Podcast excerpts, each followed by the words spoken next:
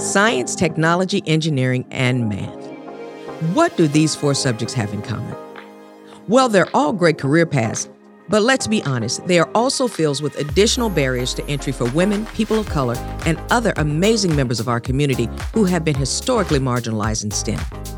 I'm Dr. Pamela McCauley, and welcome to Stepping Up STEM. On this show, I'm having conversations with impactful and passionate leaders making a difference in STEM education, innovation, and entrepreneurship.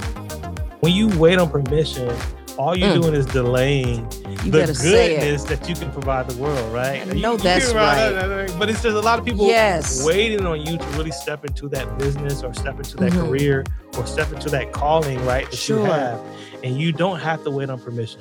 Like the permission, if there is anyone wait, listening, wait on permission, here's your permission. It's advocacy, it's support of yes. uh, minority businesses, historically underutilized businesses. And, you know, it's important that we show up and that we're right. part of the process, whether that's politically or advocacy wise. We must be part of the process. Entrepreneurs are often encouraged to, to uh, put up this facade of, of success and hustle. Uh, and that it can be great if you're looking to wow a crowd or maybe win an investment, but it is not going to open the, the kind of doors for you that if you say like i'm great at this but i'm really struggling over here and i could use some help someone's going to come to your, your aid.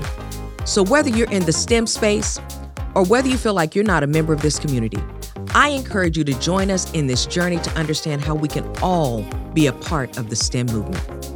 Be sure to follow this show on apple podcasts spotify or wherever you listen so you don't miss an episode I'm Dr. Pamela McCauley, and I'll talk with you soon on Stepping Up STEM.